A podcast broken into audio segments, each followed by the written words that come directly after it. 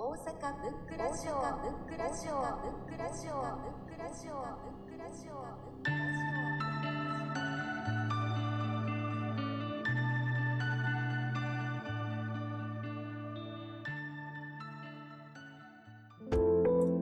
ックラジオは弁髪のシャーロック・ホームズという本があって、えっと、シャーロック・ホームズの設定を、え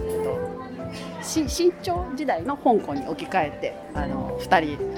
活躍するお話で、それはとても面白かったです。内容はまずあのホームズとワトソン的なふたりが出てきて、警察から頼まれていろんな事件を解決するというシャーロック・ホームズのお話になぞらえて、でもいろいろ工夫して香港テイストとか独自のこうアイデアを取り入れて作っているお話で、とっても面白かったです。最近の香港映画はちょこちょこ見て、香港はあの昔から好きです。そうですね、独特な、はい、な, なんと何とも言えないあの何とも言えない、はい、ありますね。ケレラさんっていう多分アメリカの方ですけど、一応 アールアンドビー になるかもしれないんですけど、ちょっとこう何とも言えない、